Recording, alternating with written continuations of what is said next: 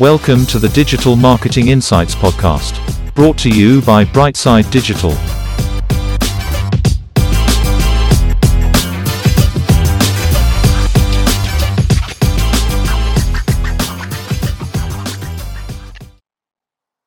Hi everyone, welcome to the show. I'm delighted to say I have Breige here today. How, how's it going, Breige? Very well, Tom. Breige, obviously you're a senior e-commerce and digital marketing consultant. Can you tell us all a little bit about what that means and a little bit about yourself, please? Sure. So, yeah, I'm a senior e commerce and digital marketing consultant with uh, Magico, which is a technology company uh, based in Ennis, County Clare. So, I work on that side of the house and I also um, consult for myself under the Little Rock Digital brand as well. So, that's what I'm currently doing. Um, I have been in digital for a very long time. Um, I started out in AIB back in 2006 on the very early um, iteration of the digital marketing project there on the personal portal. So I was very fortunate, you know, to come in after college into a new, uh, an emerging area, I guess. Um, and I just really liked it. And I've been in digital ever since. Um, and, you know, worked for lots of different companies um, in Ireland and in Australia. Um, and, you know, built up some really fun um, and exciting experience along the way. Brilliant. And Breige, obviously, you have different touch points in your career of different areas, but what would you see as your main traffic driver, so to speak, in digital? What would be your main area of work? That's so interesting. Um, and I think it really depends on the type of client or the type of role that you're in. I think for me, um, given that I started out, you know, in the early days of digital marketing, um, you know, when, when tools were really just first starting to be implemented, like Google Ads, for example, and Google Analytics and whatnot. Um, I got a really good foundation in you know the setup of the channels. Um, so I think if I'm if I'm if I'm looking at my strength there, it's really I suppose that foundational aspect. You know, from uh, the functional on on each of those channels, how they work on the site, how they work together. Uh, and then also, I suppose, how to make them perform for your campaigns and for your business. Um, my personal preference, I suppose, um, I love email. Um, I love CRM. I think particularly for apparel and luxury businesses, it's really really rich what you can do um, in terms of building a relationship with your with your uh, customer.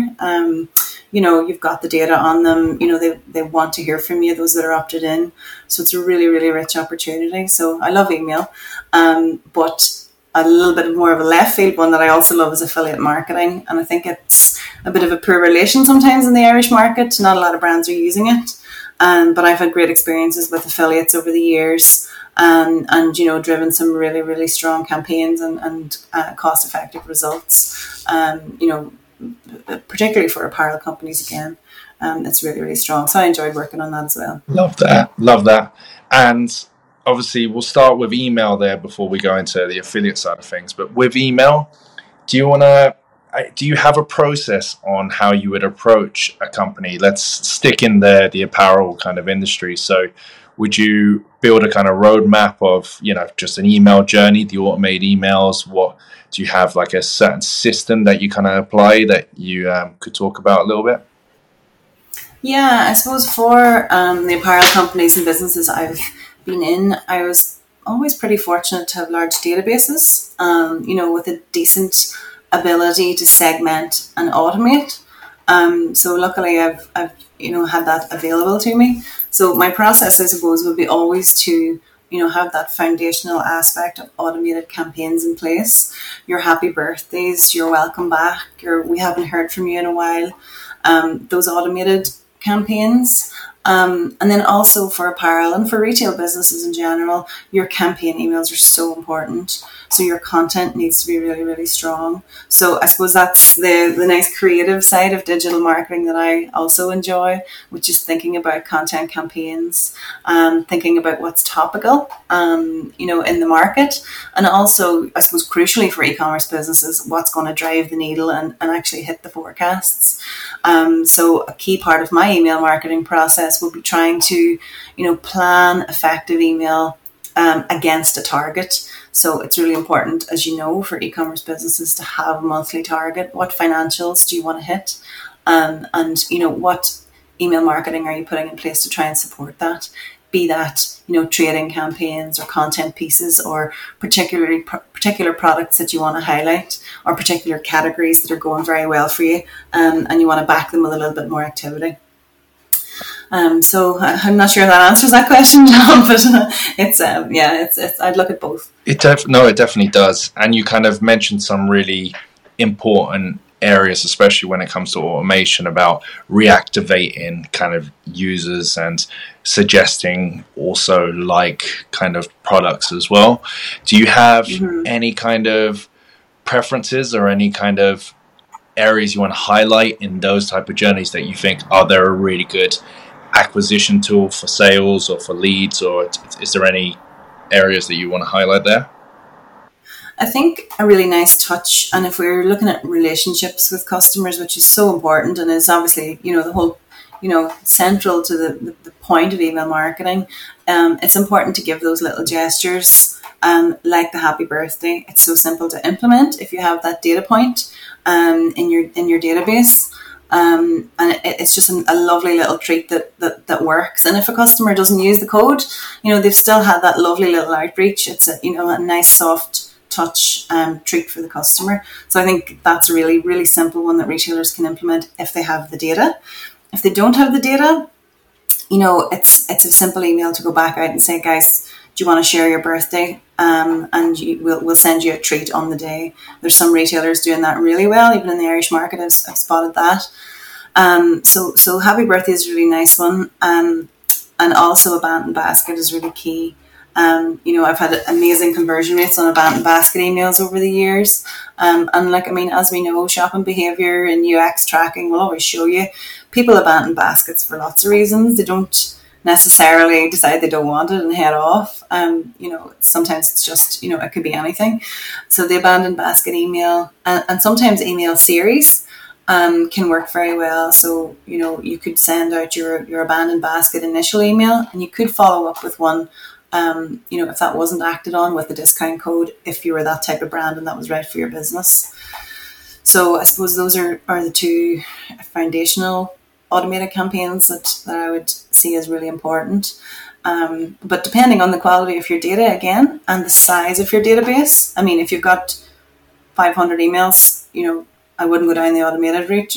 don't focus your energy there. Um, but for bigger databases, you know, there's some exciting things you can do um, in terms of automations. Um, and you know, if you're lucky enough to have um, you know someone in the email service provider, um, you know, that, that, can work on your account, you can do great things there with them as well, with their with their advice and guidance on your particular data. Really well said.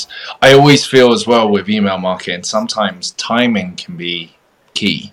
You know, um, yeah. we've all been there where we've probably got an email when we were scrolling our phone like brainlessly at some point and clicked through and went on the page and probably ended up buying something as an impulse All buy.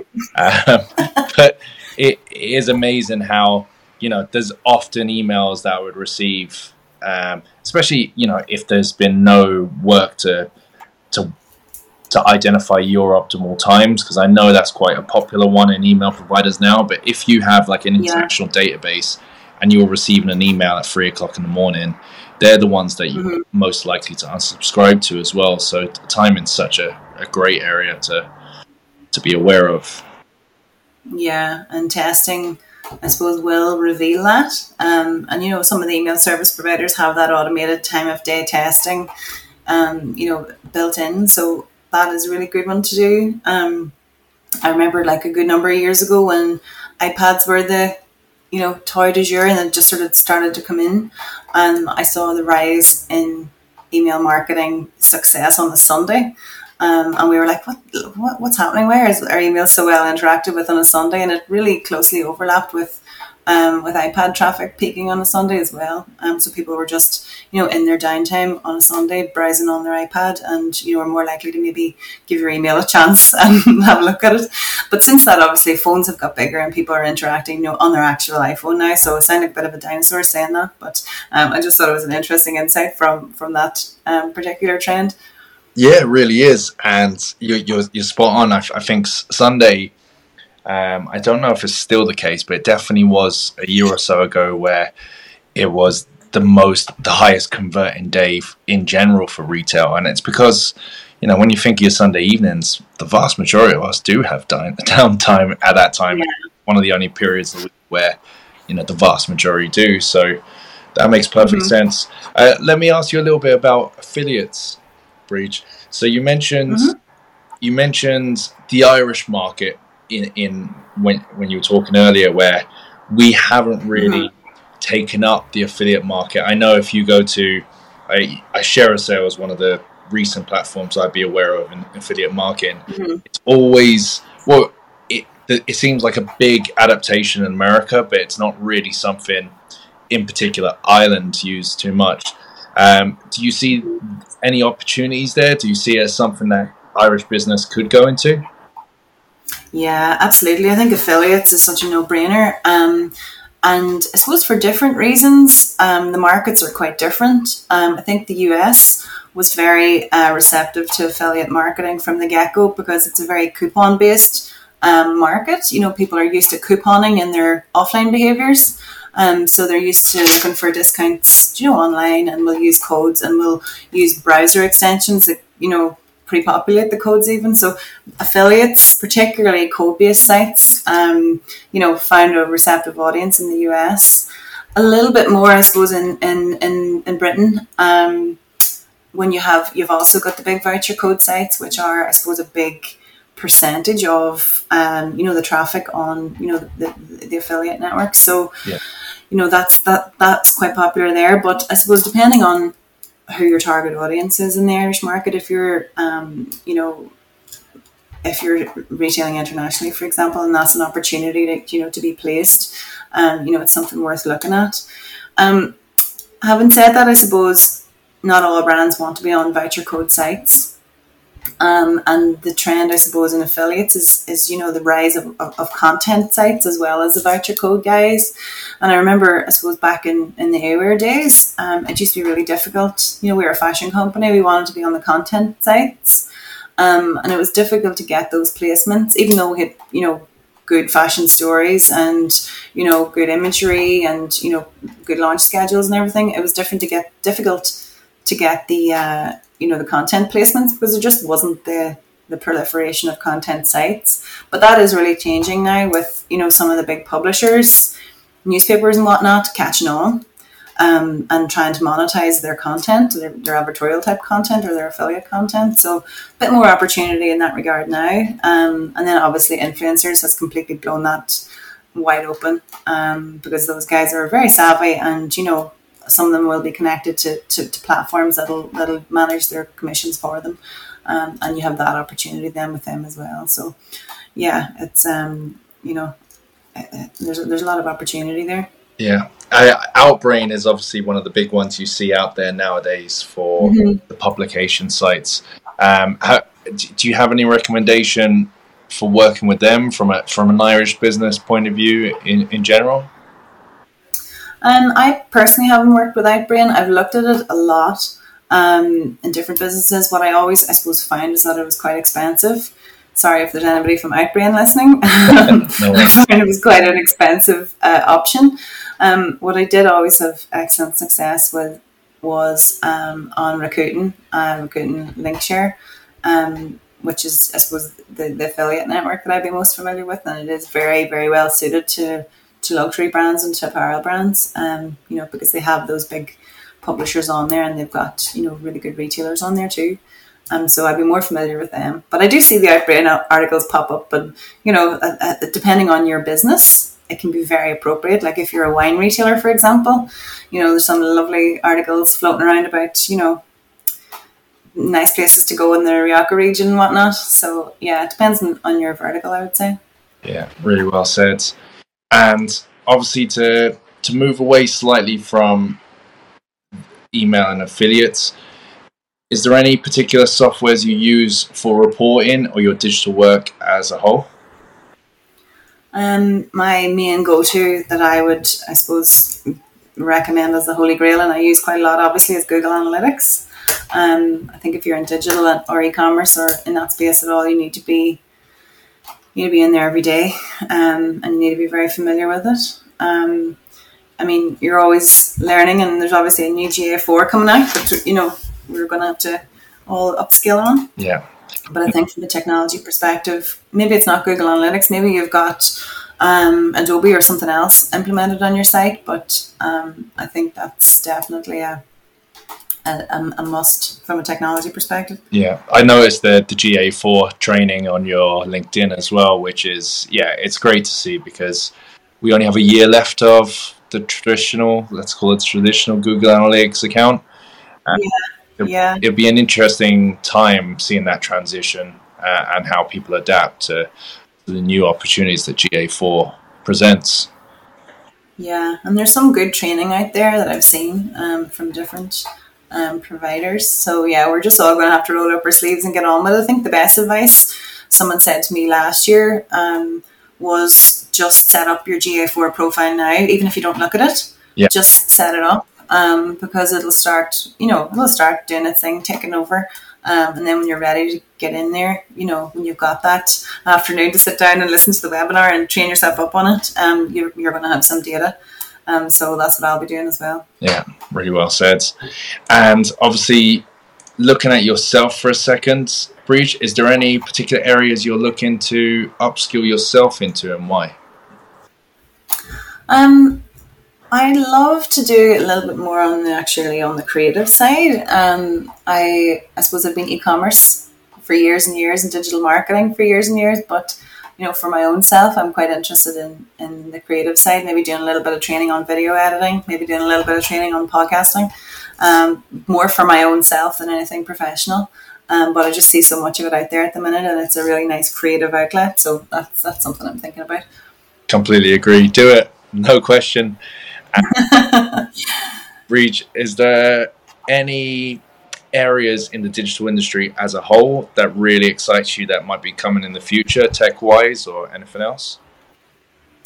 Um, do you know what I'm so delighted by? Um, and it's not necessarily tech, it's um, the rise of the small retailer online, um, particularly in the Irish market. I'm just so delighted. Obviously, COVID was horrendous um, for many businesses and it was you know, really, really tough time. But there were some, I suppose, green shoots in that the influence that it had on um, on on digital and the government supports as well for that.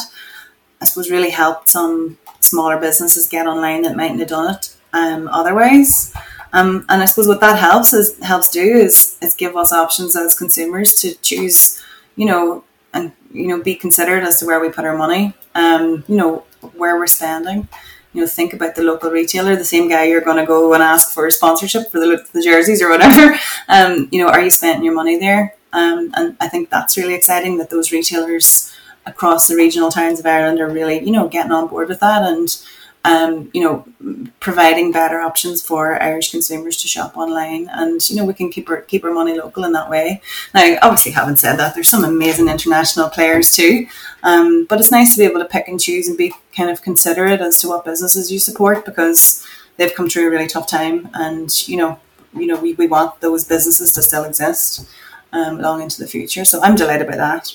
Yeah, I, and I'd like to echo that. You know, I, I definitely think in the after the pandemic, there was a movement towards you know payless, uh, sorry, cashless. Sorry, I should say cashless uh, mm-hmm. transactions. Everywhere now has a kind of express setup to take cards, which was yeah. needed. That means you know I, I think personally. I've started paying a lot more just using my phone. Never mind bringing around a wallet.